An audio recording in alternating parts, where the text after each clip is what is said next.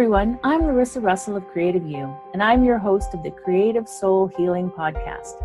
Here's where we talk about the connection between creativity and healing by interviewing amazing creatives, spectacular healers, and inspiring people who have used creativity in their healing.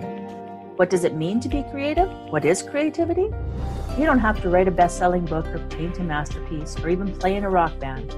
Creativity is in everything that we do, in the ways we think, in the way we run a business, in our everyday lives, we are creative all the time. Let's talk about how we are creative and how creativity helps us heal mentally, physically, and emotionally right now on the Creative Soul Healing Podcast. Hi, everyone. Larissa Russell of Creative You Healing, and welcome to the Creative Soul Healing Podcast. Today, I have with me Eric Christiansen. Eric is an acclaimed documentarian who has built his brand around socially responsible filmmaking that educates, inspires, and heals. Eric, a seven time Southwestern Region Emmy Award recipient, explores the impact of trauma, the resilience of the human spirit, and how a powerful platform for hope can be built to help trauma survivors begin the vigilant journey of healing. A trauma survivor himself, Eric worked through the loss of his home and possessions in the Painted Cave fire by creating his first film, Faces in the Fire, 25 years ago. All of his films, Faces in the Fire, Homecoming, Vietnam Vet's Journey, Searching for Home, Coming Back from War, have been transformative in the recovery process for thousands of people whose lives have been compromised mentally, spiritually, and physically by trauma. Leveraged as educational tools by top mental health institutions, Eric's films migrate from the entertainment arena into environments that help additional audiences navigate the profound collateral damage trauma creates not only on the individual, but the family and community as well. Throughout his career, Eric has also created content for major networks, including Discovery, TLC, PBS, MTV, and IMAX Film. Wow. Welcome, Eric. Hi, Larissa. This is great to be here. I'm real excited to chat today yeah, I'm excited to chat with you. That that bio is pretty impressive, I have to say. Pretty impressive. Yeah, it's it's it's pretty wordy. you know, that's, that's the print the copy. We should cut the chase. He's made four personal films that are about trauma recovery and grief recovery, and he's had a a long, fairly long career in documentary and commercial filmmaking, and there starting back in second grade. that might have been easier to read. So, can you then share some of your story and the path that's brought you to where you are? Oh my gosh! Well, you just read off a lot of it, but you know the the key part is you know this is something I've been I've been thinking about this a lot. You know, I'm working on my fourth film right now, and the, what I call my fourth film, it's my personal projects, the things, my calling, the things that really are connected with me. And I've done four of these projects. I'm on my fourth one now. And going into the post production on this, you know, it it does make me kind of reflective. You know, it goes back to a little kid on the playground in second grade with a regular eight film camera, um, making a safety movie. It was my first movie with a script, you know, and and really that's it, it's all I've ever wanted to do. This is the part that's interesting to me is, you know, gosh, almost 40 something years ago, more. I, I, as a kid, I, I, knew there was some message I had that I was supposed to get out, and, and, it was in me, but I never knew what it was. And it took, it was several, uh, well, I was about, what, 25 years old or so. I lost my home in the Painted Cave fire disaster in Santa Barbara, California. And I was working as an editor and a filmmaker, and I was doing commercials and lots of music videos, very flashy stuff. But then you know my my foundation was knocked out from underneath me. You know and to add to that i was drinking and drugging abnormally um, to ex- to excess. And uh, that was really my calling card is uh, when when i lost all my person you know my material you know things in this world. And uh, it took me seven months to kind of figure out you know and, and and going through my own personal that was really my trauma afterwards out it wasn't the fire as much as what i did to myself after the drinking and drugging and getting so lost and hopeless but um, about seven months into that that's when the woman that's my wife now gave me this card with this guy's name on it and said hey if you're tired of doing this you know this guy has outpatient program and he also has you know, a way out. So I went to go visit this guy, Don R. And that was the start of my journey, you know, and uh, January 13th, 1991 was my first sober day. And then out of that was born my film Faces in the Fire. And uh, naively, I'm like, oh my gosh, you know, it's amazing how I can talk to other survivors and other people in recovery. You know, it was my first year of recovery too. And I was just such a newbie at everything. And I'm like, I'd been an editor and a director. I'm like, I could make a documentary film. And I, I made this film called Faces in the Fire. And I gathered all these people, worked with American Red Cross, and told their stories, not about the fire necessarily. It was about the recovery the year after. And we premiered it on the anniversary of the fire one year later in Santa Barbara. And um, it went on to not only win my first Emmy Award, but it went on to, which was more important to me, it was picked up by the National Institute of Mental Health and put into their catalog. So counselors and uh, people coming into disaster situations could better understand the survivors and assist them in their mental health needs. And uh, then I was kind of hooked. So I was it was off to the races after that. I, I I got a lot of other work, but it never really touched me until I went back to that and my next personal film, Homecoming: A Vietnam Vet's Journey. And I can go on and on with this kind of story, but that was my second film, mm-hmm. Homecoming: A Vietnam Vet's Journey. And I think it's really interesting that it's that catalyst moment that takes us to what we're really meant to do. And for you, that was recovery journey that you took. You know, isn't that amazing? And I think you can see it. Oh yeah, you can. Right, right back there. Oh, let's see where right back there, if unfortunately these people listening might not see it, photograph right there is a photograph of the fire uh, mm-hmm. uh, of that fire that took my house, and and people are like, that's kind of macabre to have that in there. But to me, it's not. It is exactly what you said. It was the catalyst to me. I mean, it's the Phoenix kind of thing. Mm-hmm. It, it mm-hmm. was that whole thing started this whole process. So I I put that up there to remind me that seemingly the worst days when your house burns down ends up being the silver lining to something. Because without that, I wouldn't have gotten clean and sober. I wouldn't I wouldn't have my wife now and three amazing I call them kids. They're not kids anymore, 19 to 24. And I wouldn't have four films that literally millions of people have seen and have been affected by. So that mm-hmm. fire, yeah, it, it's it's amazing to look back at that. And and we we don't think of those things when we're going through that that horrible no. whatever's happening to us, right? That our bottom. You know, then, it's, it's, it's funny. I was talking to a friend of mine, and you have all these great say- sayings that you know keep pushing, and on the other side is great stuff, and all these. You know, you see them on Facebook. That's not exactly what they say, but you have all these great sayings, and it's really easy to like look at the saying and go, "Oh yeah." But when you're actually going through it and you're in the middle of it, it sucks. Mm-hmm. you know, but but after you've been through it enough times and know, then you're like, you know, this does really is not too comfortable, but I think God has a plan for me after this. It seems so easy in retrospect. Everything does, mm-hmm. you know, but it's yeah. not. but it's not in the moment. It's not.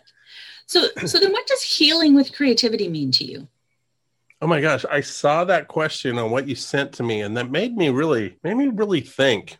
You know, I see people in my films heal through creativity. You know, one of the two people come to mind right away. And then I'll talk about my own personal experience because each film is healing for me. There's a woman named Becky who's a 9 11 survivor. And uh, I mean, she literally ran out of, I think it was Tower 2 when it was beginning to collapse and ran through the chaos and lost her shoes and this whole thing. And, but she, she paints and her first paintings, when she started painting, were a little bit dark, you know. And now she, her whole style is changing, and she's, and you know, it's almost 20 years later from 9 11, and she's still working through it. That's the thing about trauma. What's the mechanism in there? You know, the mechanism is I think it there's these these scars on our soul from trauma and from things that happened to us. And I think we slowly work through them. And one of the best ways is our craft, our art to get it out. It takes a little bit of it away. It takes the rough edges off. It takes, it lets that scar kind of soften maybe a little bit by getting things out, you know. And then there's there's Sandra Lee. She was a female Iraqi veteran. She also suffered military sexual trauma in the military, and uh, she acts and she's a stage actress And being able to put that mask on and be somebody else for that time really takes this edge off of her and she's able to project other things and work through her own feelings by projecting as somebody else. Mm-hmm. And again, I say it for me and my personal kind of how I see it, I see everything kind of figuratively or visually. I see that scar softening. I see it taking a little bit of it away. And one thing I've learned, you know, it never fully goes away. The hurt never really goes away. Dr. Katherine Shears from um, Columbia University, who's in my film, said this is we learn how to incorporate it into our lives and it becomes part of our lives. That's why memorials are so important. And art is a big part of memorials. Creating the art of the memorial and, and or taking your art to the memorial. That's one thing we did with the uh, mass shooting survivors. We painted rocks and took it to the memorial. It's all very important part of the process of healing. And then for me personally, being able to connect and having these connections and being able to maybe even instigate a bit more healing for these folks or open them up. Mass shooting survivors up to a memorial in, in Vegas with the rocks that we've gathered together and painted and let them place them in the memorial. Watching that and helping somebody else is probably one of the biggest things for me as far as me. I, I don't even want to say healing, I grow because of it. And so mm-hmm. it man, it's a beautiful process. Yeah. Yeah, absolutely. And we were talking about this just before we started about process and how it's the important part. And that's one of the things I talk about constantly is it's not the finished product necessarily. I mean, documentaries and you're sharing them with audiences that can that can benefit from that. Okay, the finished product is is kind of important, but the growth and the healing that you and others go through through the process of making that documentary is huge, right? Absolutely. Oh, you know, it's really to me almost 50% of the film, or maybe even more. You know, I tell the people that are coming on as crew, I'm like, it's the participants and individuals that are in the film, all about them, number one, and us being transparent and creating an environment where they can feel comfortable, they can start to heal, they can tell their story. Then the film's secondary. And it's kind of cool because, like, I look back on Searching for Home, coming back from war, my third film, and I look at all the friends I made and all the connections, and I watch them grow. I look at Mike Pyre now, an Iraqi uh, veteran. He was a tank commander and um, he drove a tank in Iraq and drove over I don't know how many IEDs, and he was put in some horrific situations. But um, I look at him now and see his growth and see him, you know, in a happy marriage. They have a two-year-old little boy now, and you know, it's it's just that really is wow that's just that's amazing. And it's neat to talk about the film. The film you know 12 million people saw it and everything but that experience of making these friends and uh and moving through this and actually being having the healing as part of the film uh, of the process is a big thing to what we do. I'm not just trying to capture and and that's why i go back to i'm like i'm not crazy about being called a filmmaker. You know i'd like to be called an artist that is a messenger and a healer in a way you know or assistant healer or whatever. I assist that help people get to a place where they can start to do that. And then guess what? Oh wow we made a film too it's like it wasn't that cool.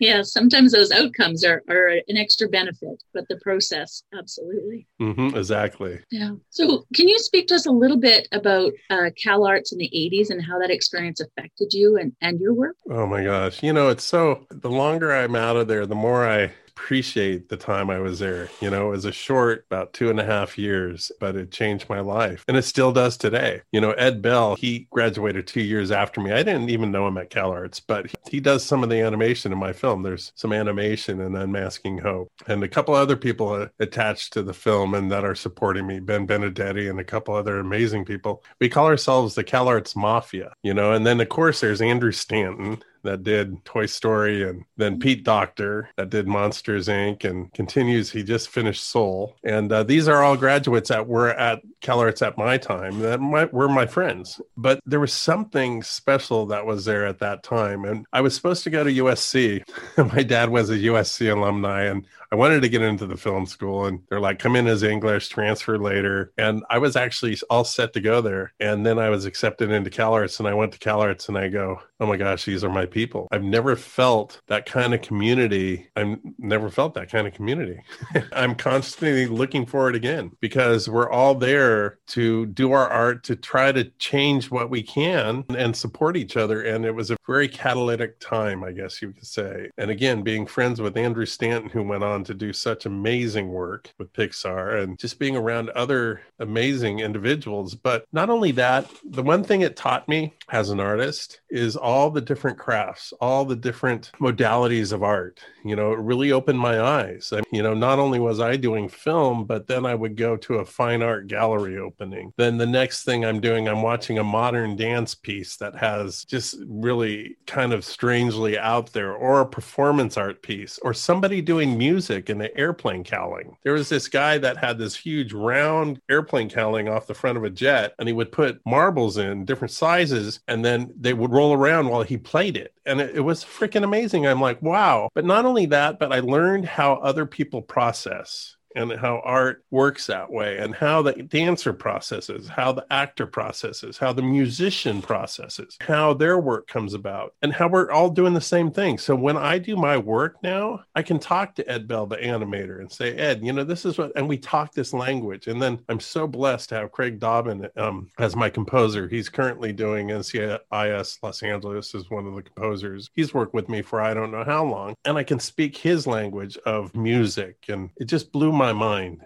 And it was one of the best experiences uh, that I'll be seeking that kind of community the rest of my life and i just don't see it. You know it's it's tough. Mm-hmm. you know mm-hmm. men my age are thinking about weird things. What i think are weird things. I guess they think what i think about is weird things. You know it's like you know what's your next vacation? What's your house? What's your car? Where i'm thinking how am i going to communicate a little bit better and use my art to get inside somebody's soul? That's what i want to talk about. I think people who have that opportunity to explore the arts in different ways whether it's you know through actual education or just experiencing in their own communities and things like that. I think do think differently because of that right? Because it's being they're being open up to those other things well, you know, I guess, and my wife reminds me that she's kind of a, a normie and she puts up with me, but she reminds me it takes all kinds. We do need the accountant. But then it kind of freaks me out. I'm like, where do I really fit in? Is my work super important? I don't know. That that's just my own personal things that I go through every time I'm in the process of creating something. But anyways, going back, we all have our place.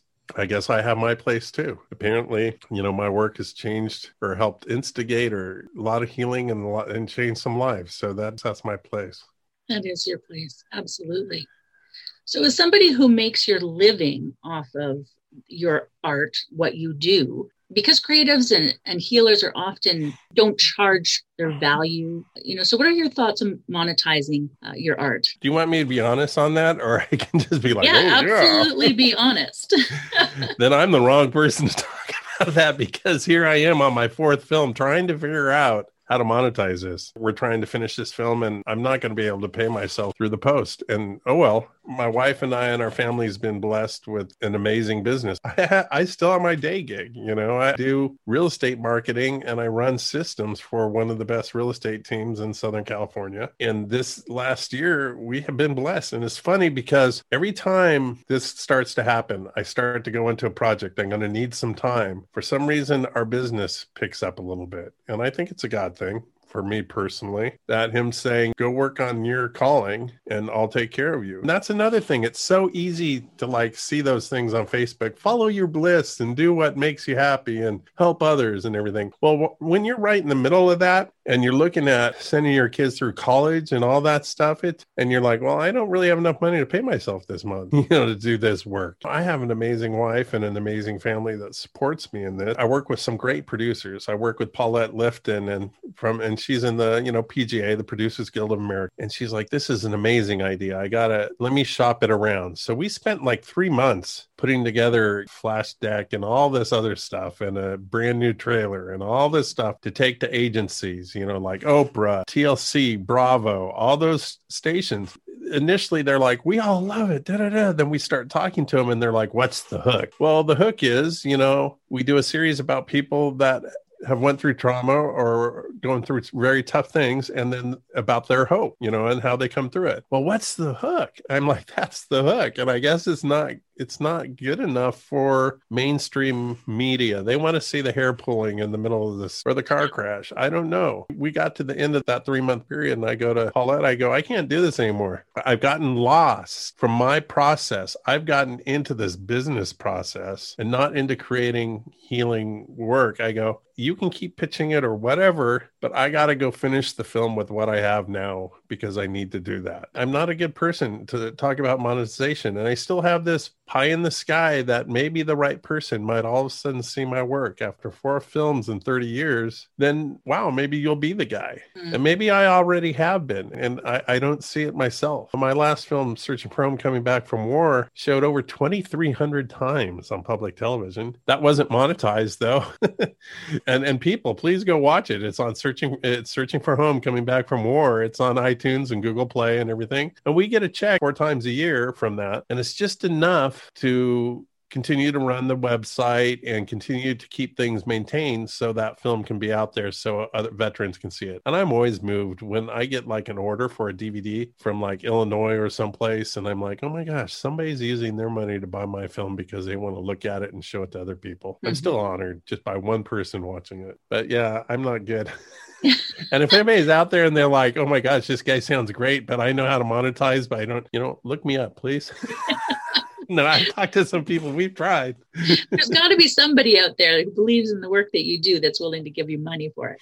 Well, there is. I mean, mm-hmm. I got to tell you, we have these funding angels out of Texas. I'll keep them anonymous, but you know, he saw my film. This gentleman saw my film, Homecoming: A Vietnam Vet's Journey, almost 20 years ago more than 20 years ago and he decided to go on the motorcycle run that was in the film and it changed his life. And so he has him and his wife have a very successful business and and they reached out to me when i was working on searching for home coming back from war and we're trying to get it off the ground. My friend anthony edwards who played goose in top gun i surfed with him growing up and everything and he was executive producer and trying to use his leverage to get the film funded and it was you know was falling short they finally came in and said you know we can help you with this because i want to pay it forward. And that's where a significant amount of the money for unmasking hope came from too. Thank god for them. So i'm very super blessed there. You know we're on a budget.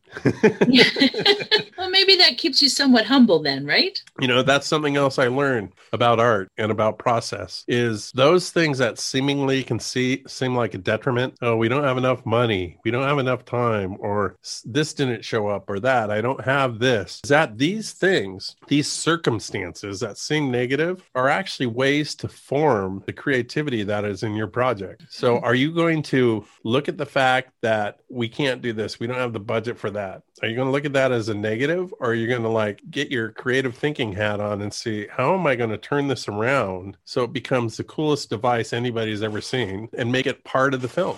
I really, really believe that. And I have to. I have a lot of challenges in this, but it becomes a creative challenge. It's not a financial challenge. It becomes a creative challenge. And and that's so true. And when you think about, you know, the negatives turning into positives, and I think about, you know, I was doing my business sort of like on the side of my desk type of thing while I was working full time. And then I lost my job.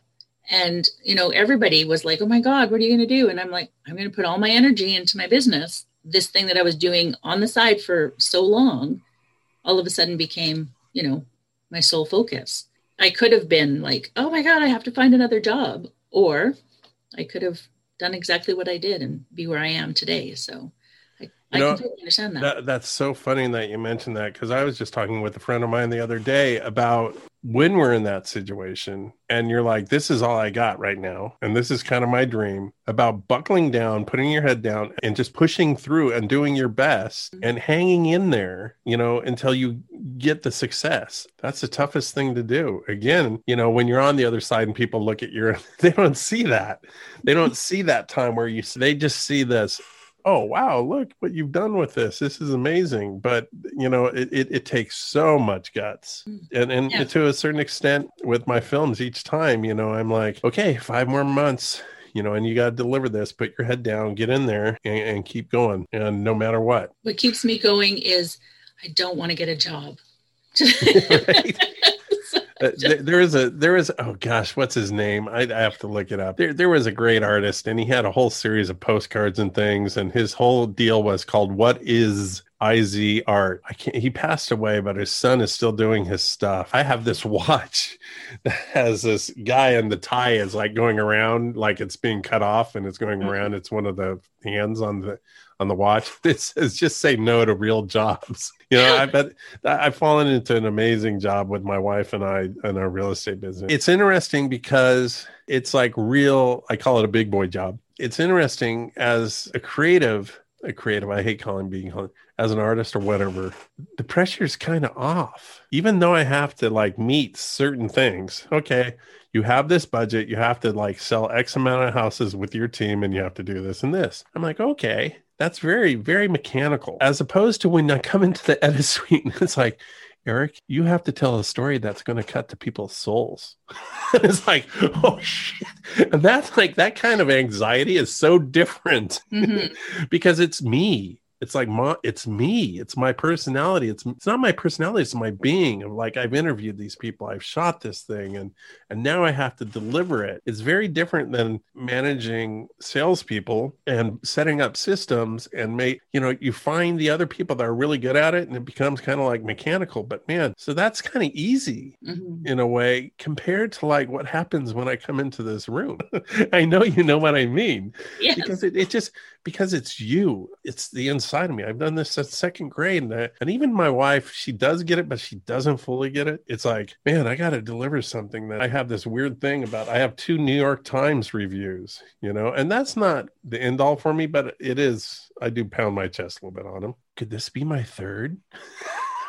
I'm like, then in the middle of the night, I wake up and it's like, and the oogly booglies, as my mentor calls him, the, oogly booglies start talking to me and say, Eric, film is like a piece of poop.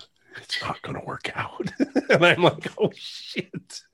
Well, that fits perfectly into my my question about imposter syndrome.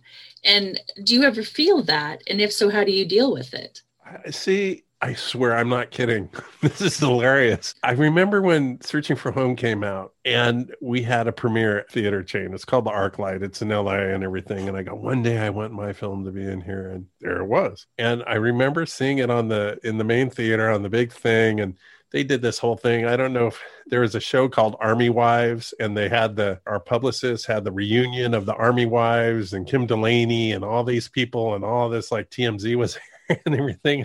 Like, whoa! I'm watching the movie, and I go, this is good. Who made this?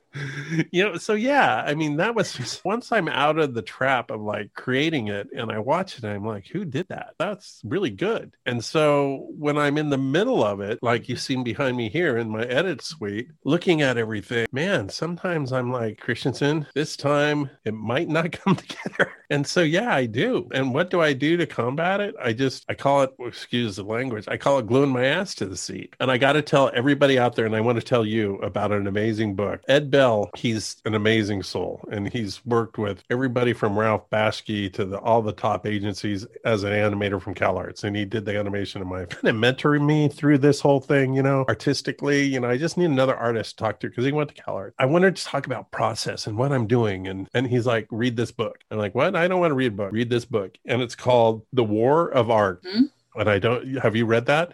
I haven't finished reading it yet, but I do have it. Yes. I recommend that to anybody about mm-hmm. getting through the imposter syndrome. It's just getting through all the things that keep you from doing your work. It's from a writer's point of view, but it works for anybody. And he calls it resistance. And resistance comes in, in very deceptive, delusional forms. I got to do this. You know what I do? I love to look at tech. I like to make sure I have the right monitor. Oh gosh. And then I'll spend days.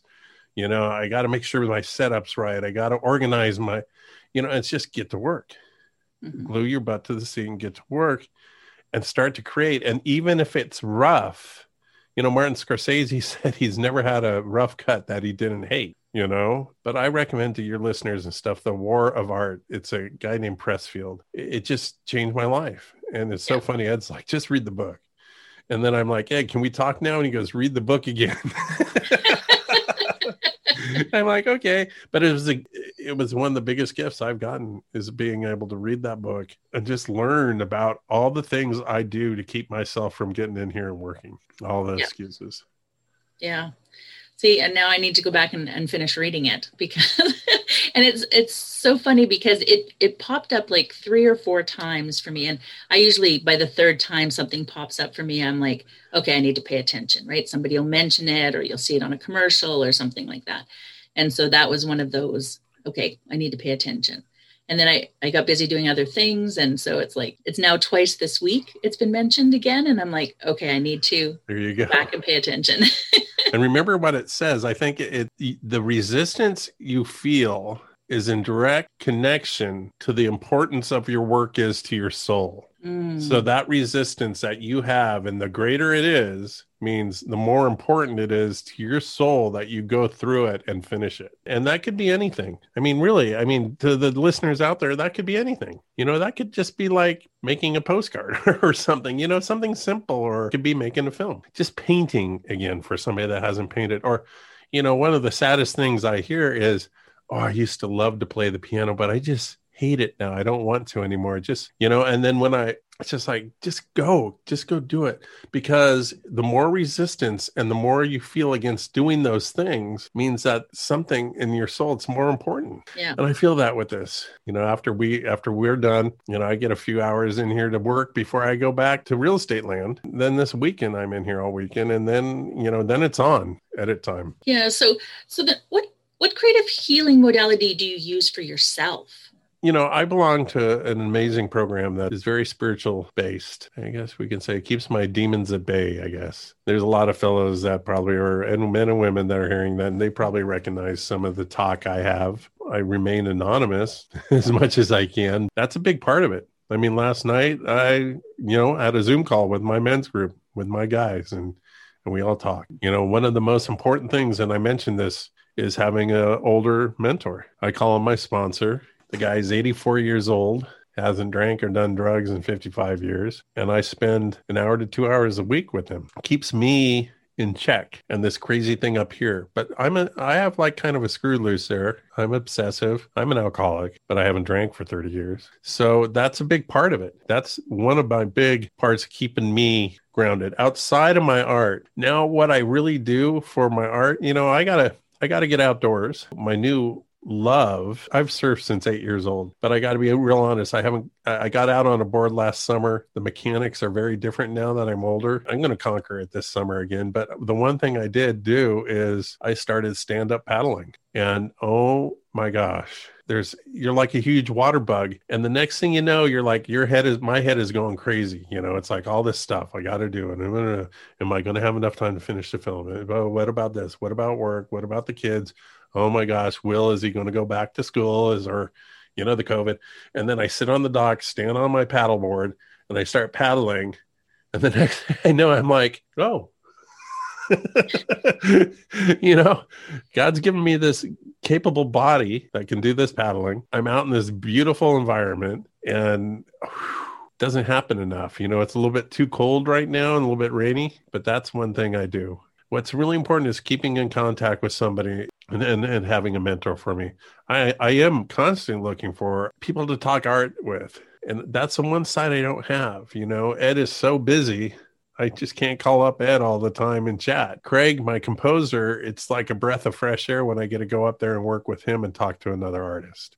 kind of in seclusion in a way when I'm working here and, and where I live from an artistic community wise. But, you know, just for my personal sanity and stuff, having my mentor, having my groups, keeping that in order spiritually is very important. Yeah, absolutely.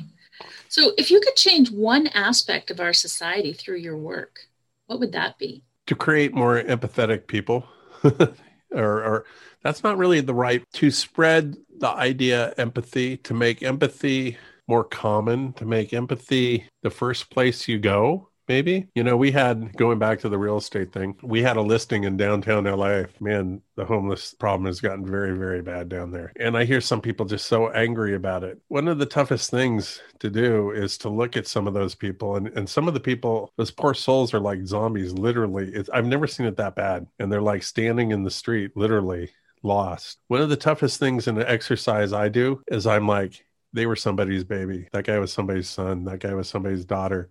And I think about my kids. And then it's like, oh my gosh, you still have to be safe. These people have some very serious mental health problems that need to be addressed somehow. And uh, that's a big problem. But if I can change things is is empathy. And so with my films and how that happens is if, if you notice the diversity of my films and the traumas are getting greater and greater there's more diversity. It's not just veterans and uh, with home uh, with unmasking hope. And i want to try to create this huge aggregate of different experiences with trauma but also have people realize that we basically all heal the same. Even though it's different modalities, we're healing differently, but it's the same pattern, it's the same art. Mm-hmm. And so when they see the people that 20 years later on the 20th anniversary of 9 11, and you see some of these people and they're still putting their life back together, that they don't go, why don't they just get over it? That they realize that it's not that simple.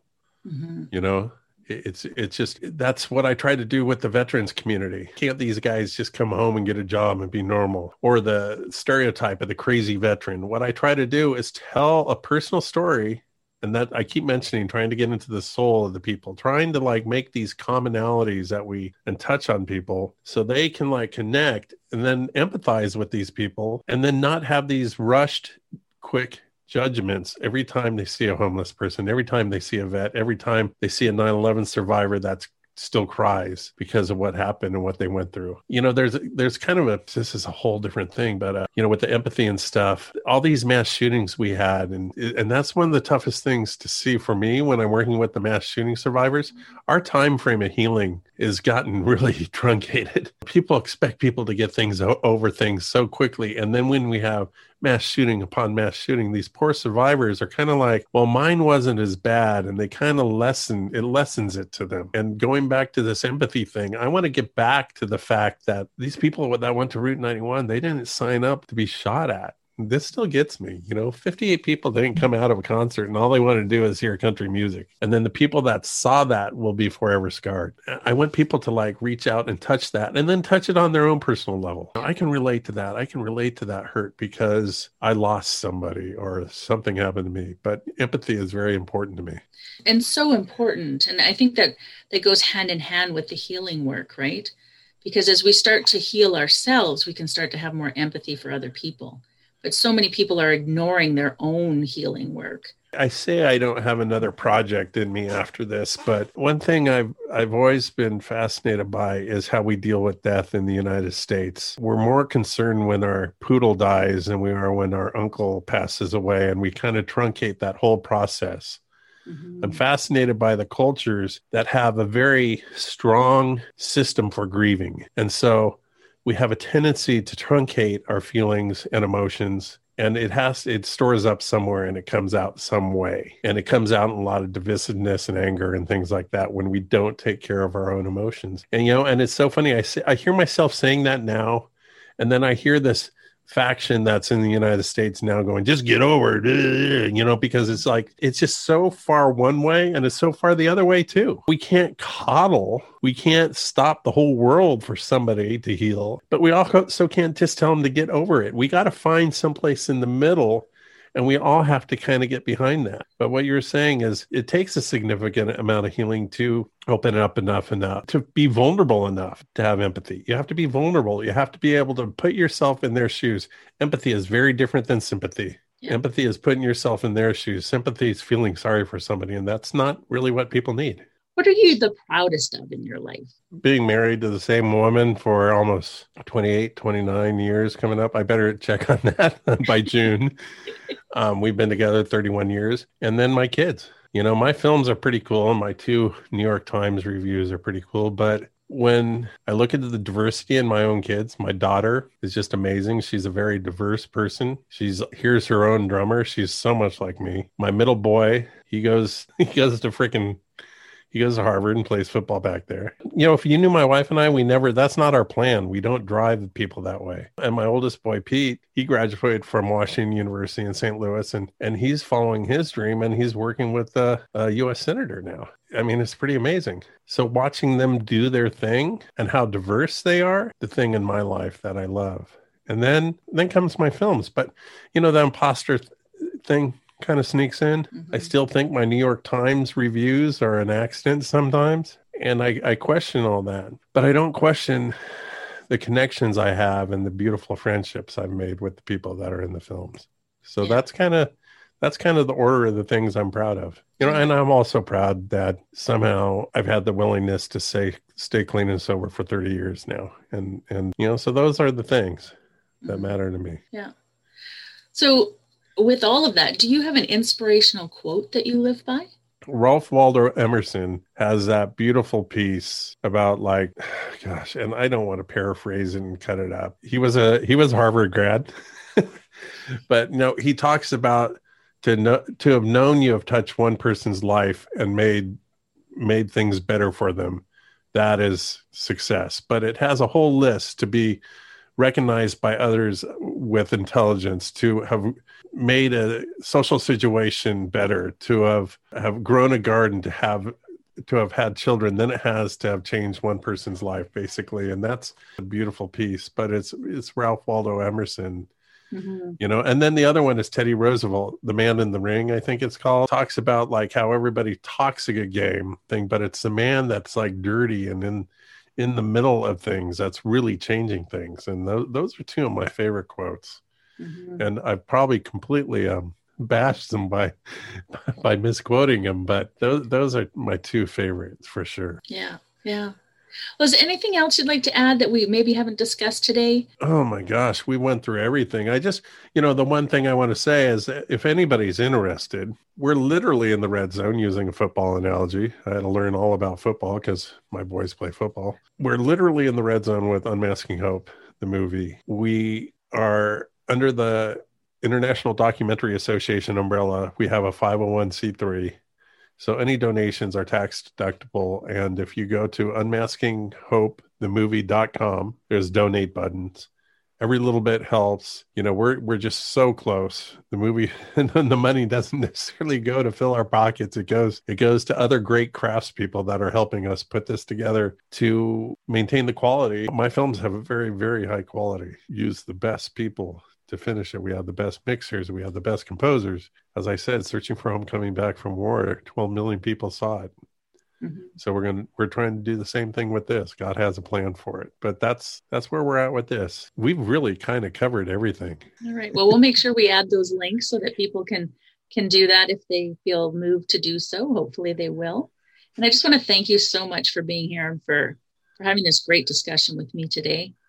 Well, Larissa, it was very intuitive and very relaxed. Funny because I guess all in a, you know, I'm I'm 57 and sometimes I think I'm losing my mind. Sometimes I, I think a lot of it is because I'm trying to track 100 hours of footage and I'm trying to run another business and everything like that. But sometimes when I'm on a podcast, I just I'm at a loss for words. I'm like I constantly forget things. But this was so nice and intuitive and flowing, and the questions I feel very empowered right now. I don't feel like I'm getting old. My brain worked really well. So thank you. well, I'm glad I could make you feel or host that feeling. I don't know if I made you feel, but host that feeling for you. no, it went really well. And I just love talking about the process. Yeah. Well, thank, uh, thank you so much. For our listeners, we will see you again next week. And in the meantime, I wish for you amazingly creative days. Do you know about the courses and programs that we offer at Creative View? Meditation and journaling in our Morning Calm program. Step into Your Authentic Self is a program to help you heal from past traumas and start believing in yourself so you can be your healthiest, happiest you. We even have a Healing with Creativity monthly membership where you get healing projects twice a month, plus so much more. Keep watch as we're always adding more classes and programs. Plus, we offer free challenges, access to summits and retreats, as we love sharing. Click below to see what we have happening now.